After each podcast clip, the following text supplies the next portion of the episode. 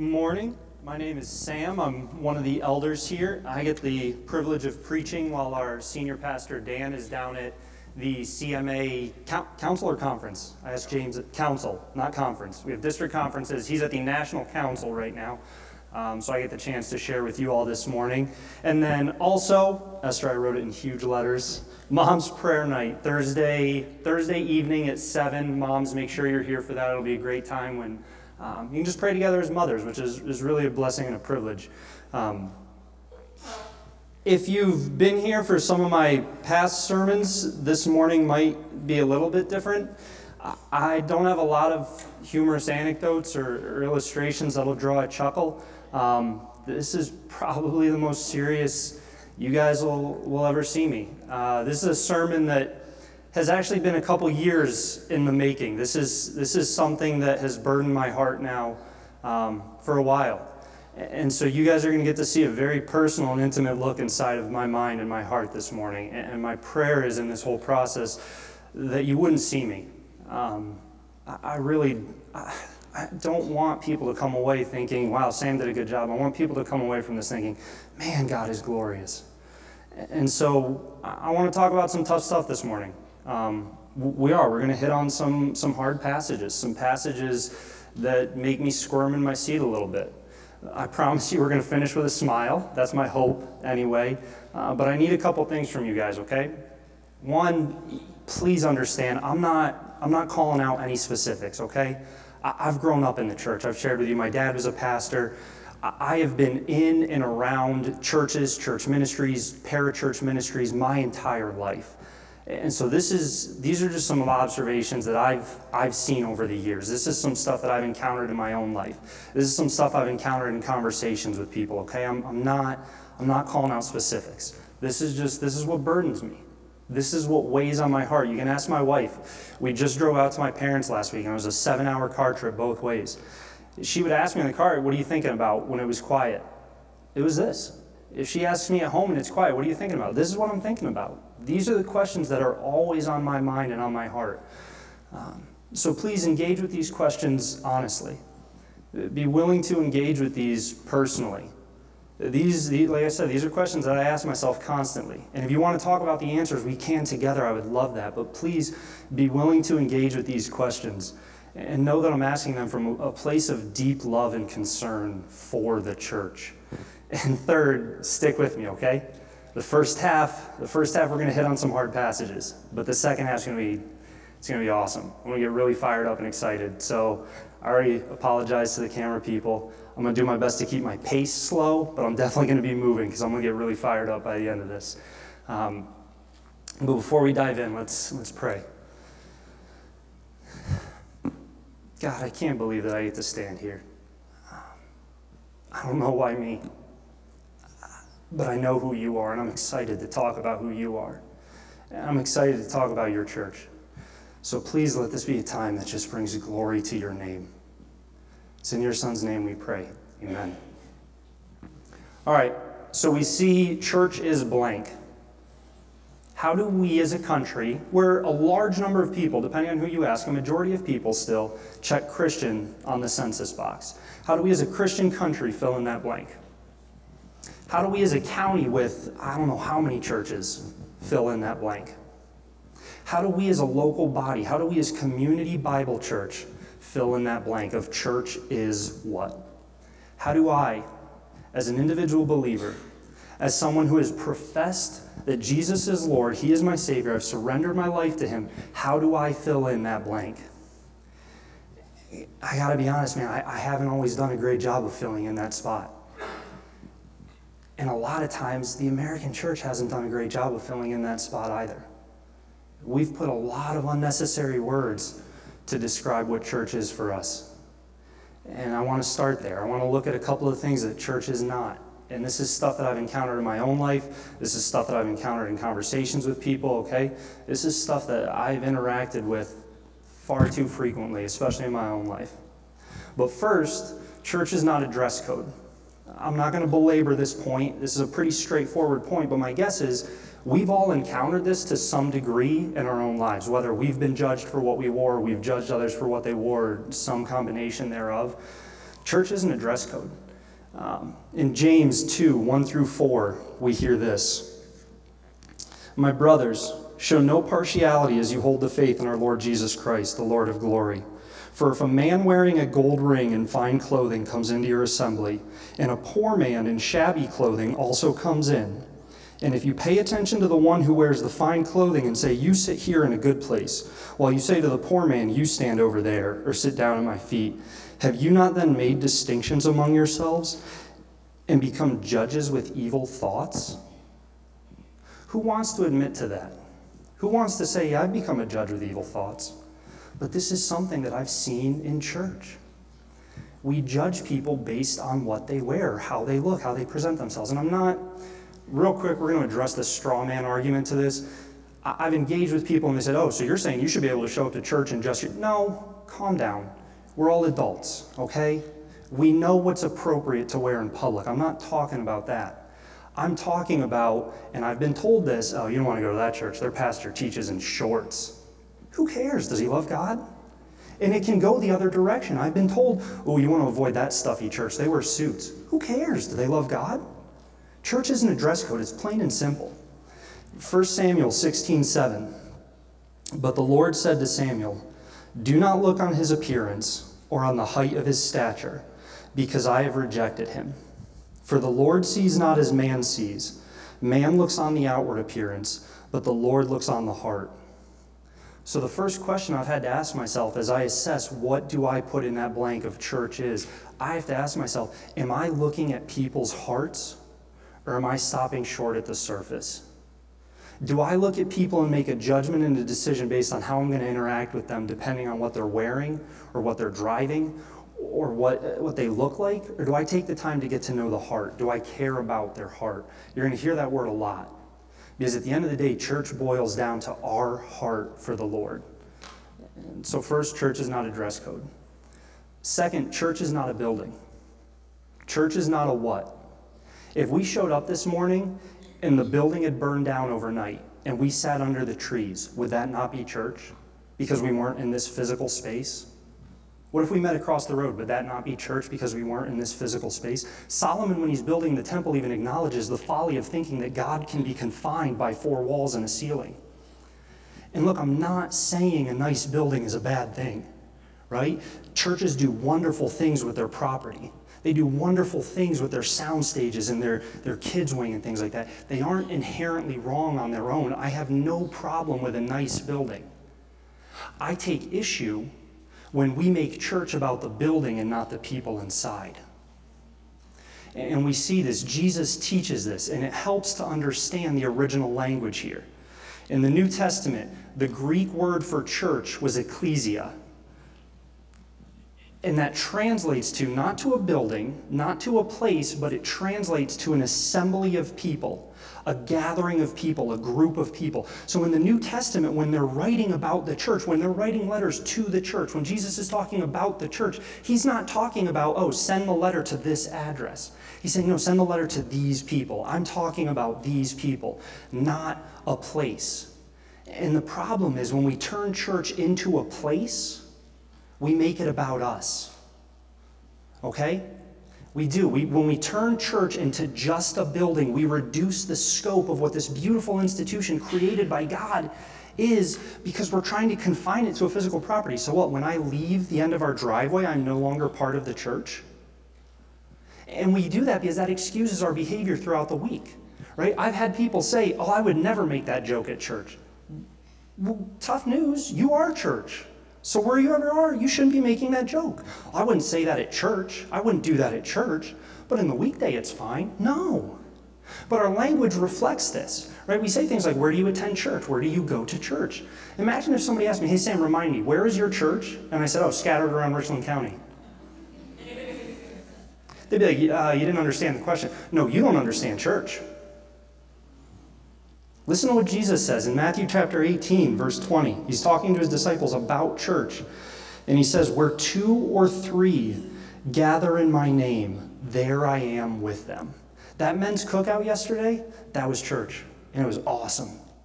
The women's retreat that my wife comes home and tells me how incredible it was, that was church. And I'm like, man, I wish I could have been there. It sounds fantastic. That's church. We are church. We are not limited by these walls, we are not limited by this physical space. And it's folly to think that we are. And guys, I'm guilty of this. I, I confess, I fell guilty of this last week because it's so easy to get caught up in our surroundings. It is so easy to get caught up in our environment that we forget about the God who created church and we focus on ourselves. We were visiting my parents for the holiday, and as we're driving to their service, they tell us, hey, the building is undergoing a massive construction project. We pull in, sure enough, it's a massive construction project. So we get out, we're walking up to the doors. I'm in between my dad and my wife, and I'm embarrassed. I'm embarrassed to say this. But I had the audacity to say aloud to my wife and to my father, and I meant it. That's the sad thing. Like I was, I was serious when I said this. But I had the audacity, walking into a church service to praise God, I had the nerve and the ego to say, man, they better not mess with the AC. That's messed up. That's an issue with my heart. Is there anything inherently wrong with AC? Not at all. I'm, I'm a heat wimp. I am so grateful for AC. But I was approaching a time to worship God, and I was more focused on if I thought the temperature was going to be at an okay level than where my heart was. And mercifully, I mean, mercifully, I'm, I'm so grateful. The Holy Spirit did not let me take another step with that wrong attitude. He convicted me. I mean, we're walking and talking, and he just says, oh, hey, you better, the AC better not be shut off. Just remind me, what are you preaching on next weekend? That was a harsh reminder. I felt about this small. And so I kept walking with them, but I had to disengage from the conversation. I had to go before God and apologize for a heart that was more focused on my personal sense of comfortability than on giving Him the glory that He's due. That, again, there's nothing wrong with a nice building, but my question is have we made church more about our surroundings or more about our hearts? Are we more focused on what our environment is or who we are on the inside? That's a hard question. We have to ask ourselves and we have to answer truthfully. So we look at these things, right? And the way my mind works is I like to go back to the root cause. I start at the top and I work my way backwards. So I look at we've made church about the dress code, we've made church about the programs, we've made church about the property. Why? Okay, well, we've made church about us. Why? Why have we made church about us? Why do we think that this is about us? I've read the Bible a couple times, you know, doing those read through the Bible programs, and, so I've read Malachi several times. But last year I read Malachi 1, and it was like I read it for the first time. I read Malachi 1 with new eyes last year, and I'm not exaggerating, it shocked me into silence when I read it. I mean, I was floored. I had to close my Bible. I, I, I didn't know what to do in the moment. And that's the passage I want to read with you guys here this morning, okay? And it's a tough passage, but we're going to get through it. And real quick, just in case you're sitting there, before we go into Malachi 1, just in, just in case you're sitting there and you're saying, Yeah, I know church isn't a building. I know church is a who, not a what. I've thought that. Okay, I've been in the seats when a pastor has said, Church isn't a place, it's, it's the people. And I've said, Yeah, I know that, I'm good. But here's the problem we may know it collectively or individually, we don't know it collectively. Luke, show them this picture. This is a Google image search of church. So when people hear church, this is what pops into their mind. There is not a single picture of people.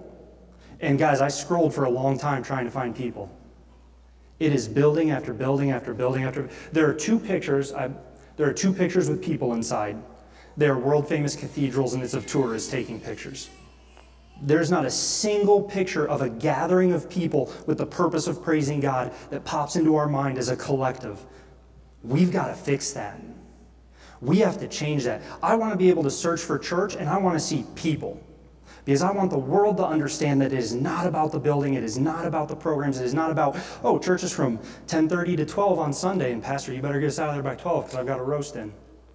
No, church is about the people. So we individually may know it's not about any of that, but collectively we don't, and it's on us.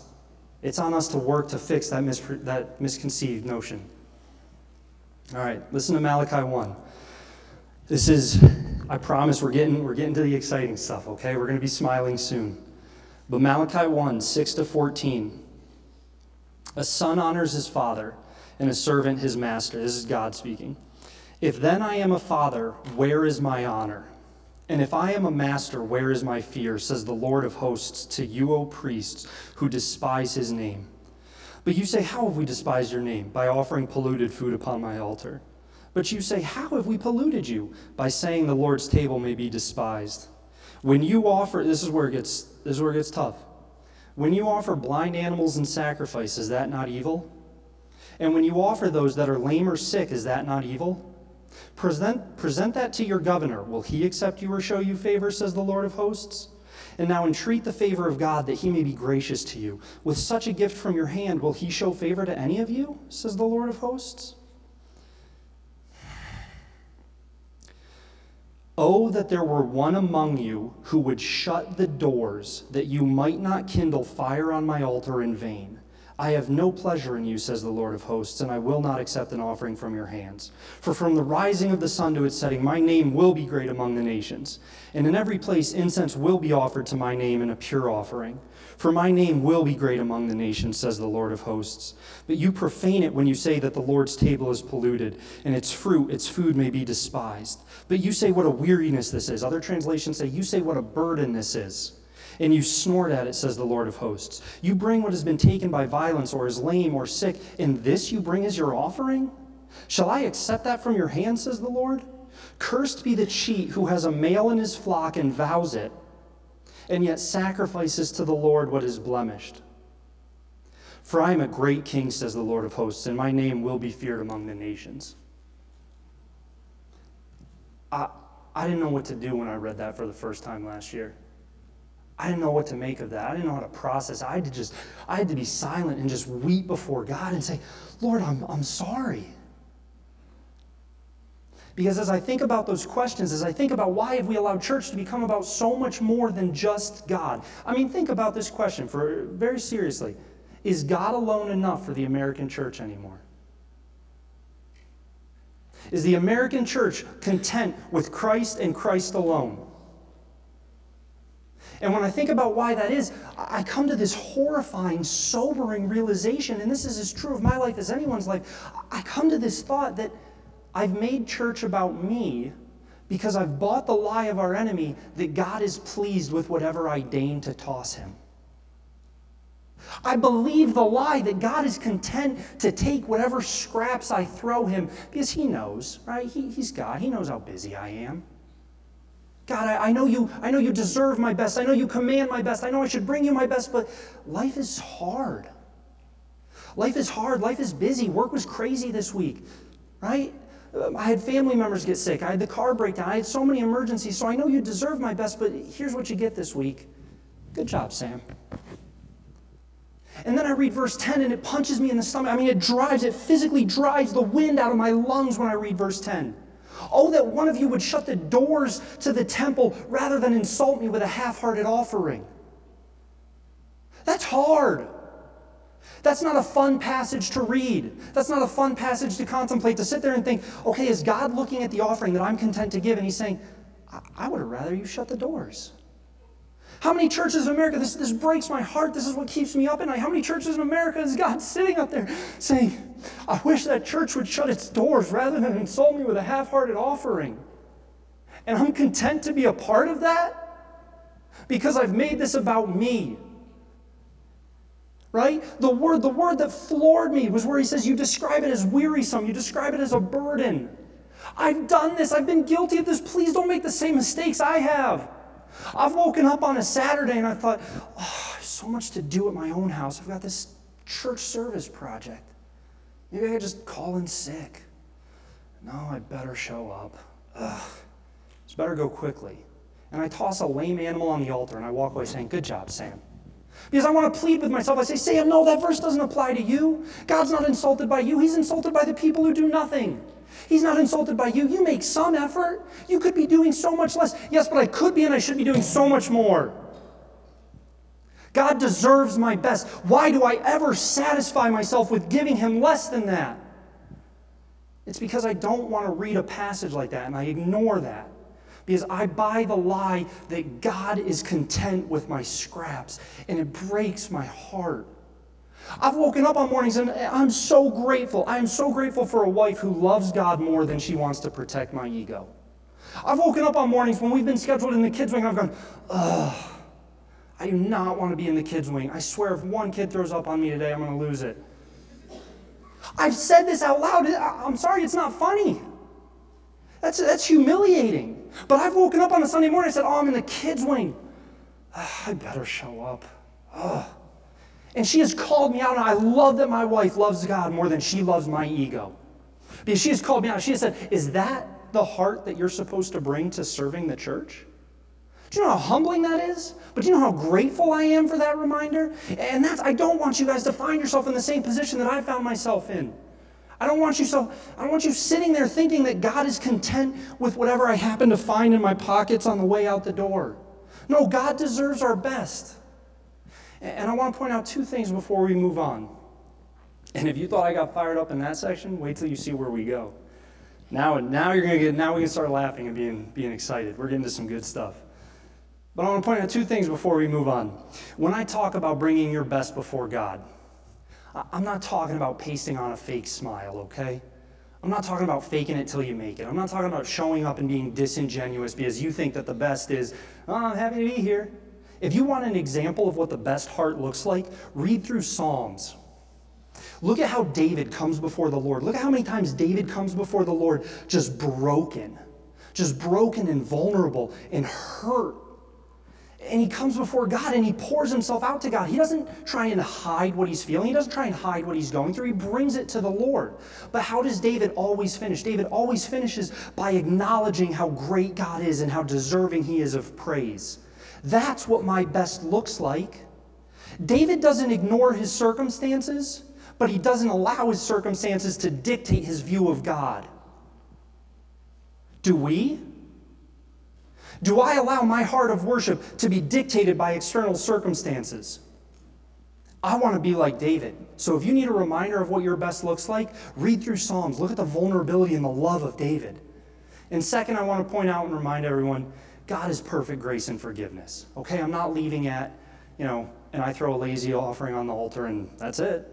No, God forgives me.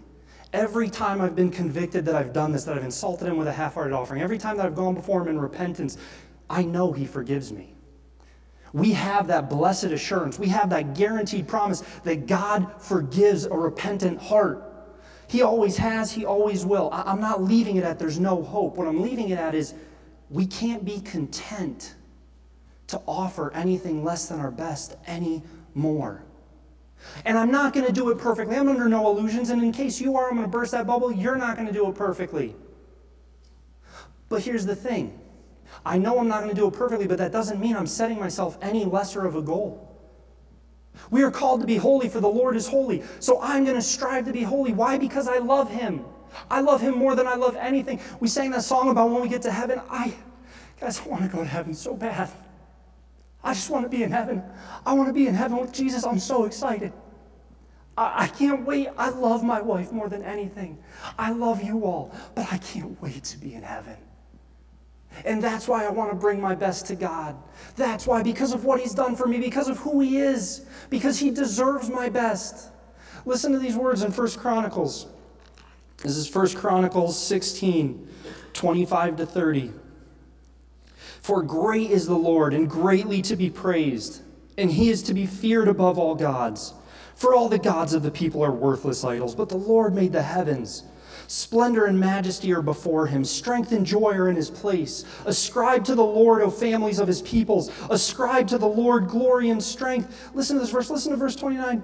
Ascribe to the Lord the glory due his name. Bring an offering and come before him. Worship the Lord in the splendor of holiness. Tremble before him, all the earth. Yes, the world is established, it shall never be moved. The glory due his name.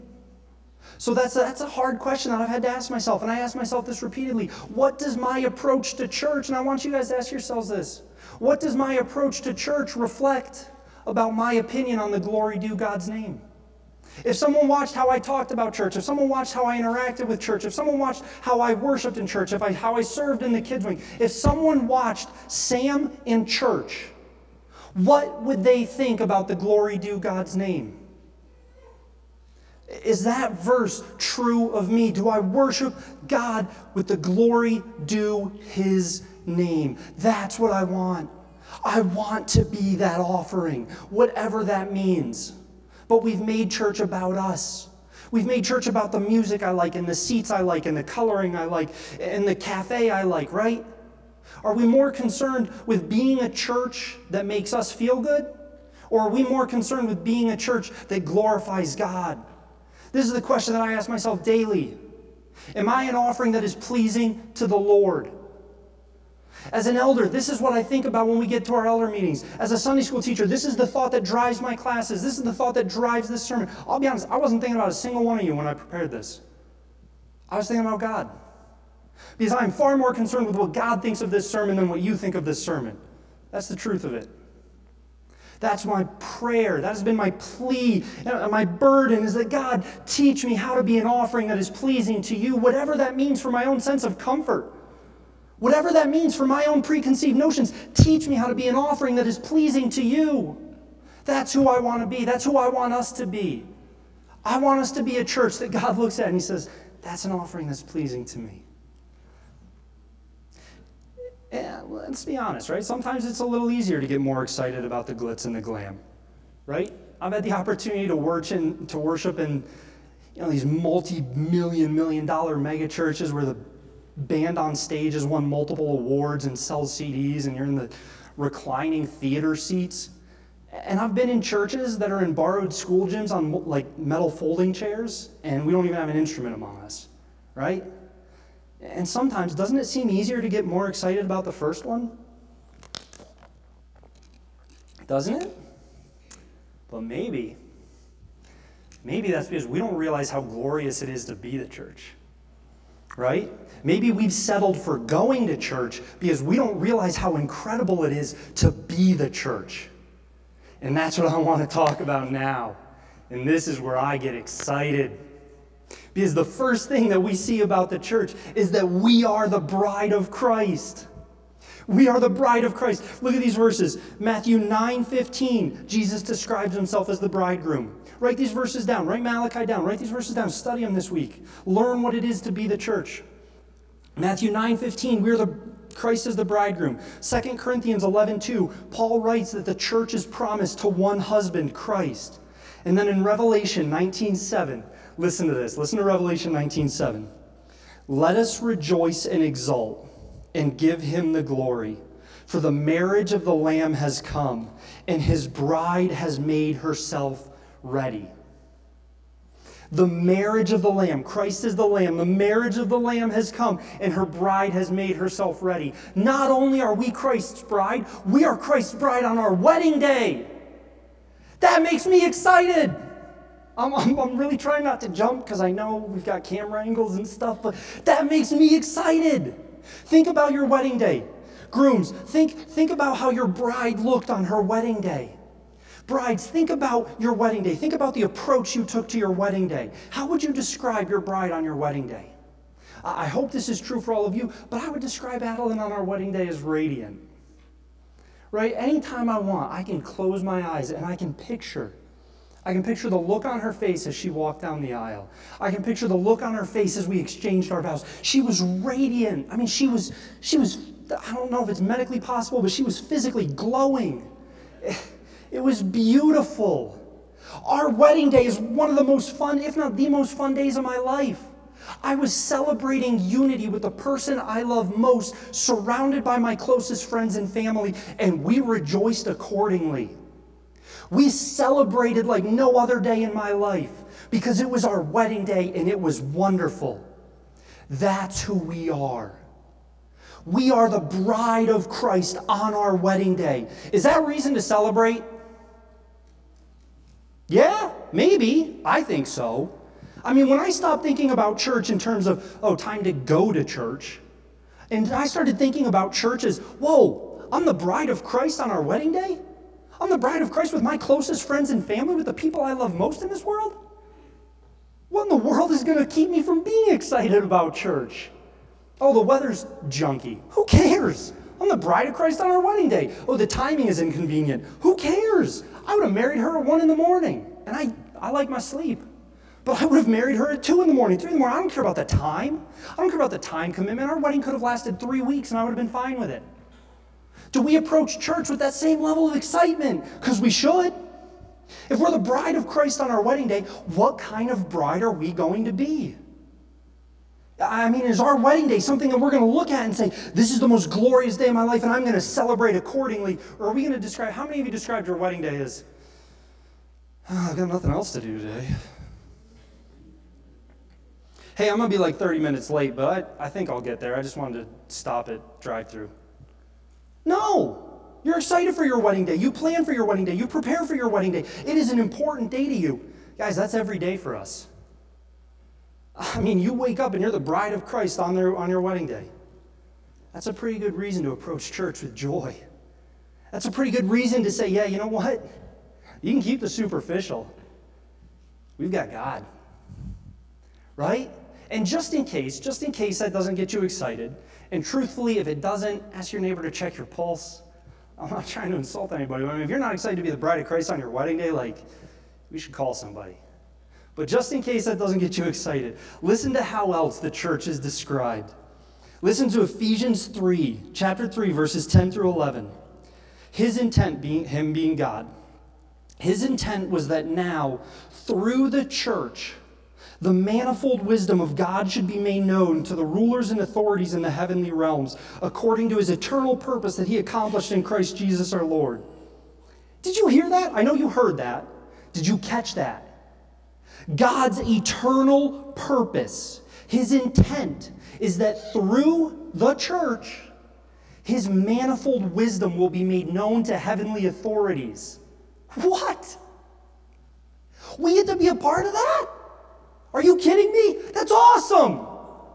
I mean, the image I have in that of making his wisdom known to the heavenly authorities, I have this picture of the heavenly authorities saying, wait a minute, God, Jesus, Jesus is coming back? He's not staying on the earth? He's not, he's not physically staying down there? How are people going to know about you? How are people going to hear about salvation? How are people going to hear about heaven? Why? The heavenly authorities are going, God, why would, why would Jesus leave? And God pulls the curtain off. And he says, Look, it's the church. Who doesn't want to be a part of that? Who doesn't want to be a part of something far bigger than themselves? Who isn't looking for purpose and meaning in this life? Guys, we have the opportunity to be a part of God's eternal plan to make His wisdom known to the world, and we make it about us? Are you kidding me? I mean, what kind of ego do I need to have to read that verse and think, well, I'm going to leave that church because they don't sing the songs I like? How can you read that verse and not just fall on your knees in humility and say, God, thank you for the privilege to be the church? Thank you for this glorious opportunity to be the church. I don't need to go to church. I am the church. And I, I don't mean that as stop showing up on Sunday mornings, right? I mean, understand what we're doing when we show up. Hebrews says, don't give up gathering together. Why? Because that is the church, right? But I'm not interested in keeping things here. Uh uh-uh, uh, we're going, we're going deep because that's who we are. We are the vehicle that God intends to make His wisdom known to the world, and we don't want to be a part of it because our schedules are too busy? What, what's wrong with us? David Livingstone once said if we consider a commission from an earthly king to be an honor, why do we consider a commission from the heavenly king to be a burden? That's really unfortunately true. Right? Like if I was made ambassador to a foreign country, I'd be telling strangers at Kroger's. I'd like hit them with my car and be like, oh, hey, you can move because I'm an ambassador to England. What's up? I'm an ambassador for Christ and I don't tell my coworkers about it because I might be labeled as weird. I'm an ambassador for Christ. I've been a commission from God to be the vehicle by which He makes His wisdom known, and I don't tell my neighbors about it because what if He stops lending me His tools? I don't tell my family about it because it might make Thanksgiving awkward. You know what's going to be a lot worse than an awkward Thanksgiving? Eternity without your brother, sister, aunt, uncle, dad, mom. That's going to far more be worse than an awkward Thanksgiving because you brought up God. We are commissioned by the heavenly king to make his wisdom known, and we make it about us, and it breaks my heart. Right? Because here's the thing here's the thing with all of this. When people say, and people have told me, I've had conversations with I just don't like church. I don't think it's for me. I don't see the point of church. Would I wonder, and depending on the person, I've suggested this to a couple people. No, you mean you don't like what we've turned church into. And I get that. Because when I look at original church, when I look at church as how God ordained it and created it and sustains it and designed it, when I look at being the bride of Christ on our wedding day, when I look at being the vehicle by which God intends to make his wisdom known, I think, who doesn't want to be a part of that? Doesn't want to be a part of the, I mean, seriously, raise your hand if you don't want to be a part of the most glorious celebration the world has ever known. Yeah, that's a surprise. Raise your hand if you don't want to be a part of something bigger than yourselves. Raise your hand if you want to wake up and say, I have no purpose. No, we don't want any of that. We want purpose. We want point, we want to point to all of this. We want direction and meaning in our lives. Kind of like being the vehicle by which God intends to make his wisdom known to the world. That's a pretty awe inspiring purpose. We're tired, we're burdened, we're sick, we're so weary of being beat down by this world. We want joy, we want peace, we want a reason to laugh and to smile.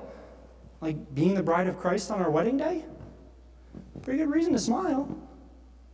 We want to be cared about. We want to, we want to know that people love us and they, they accept us. And this is why it breaks my heart when I see the church so far from what God meant it for it to be. Because people in this world around us are looking for a place to belong. They're looking for a body. They're looking for someone, anyone who will love them for who they are, who will accept them regardless of their baggage. And they should find it in the church, and they don't because we've made it about us.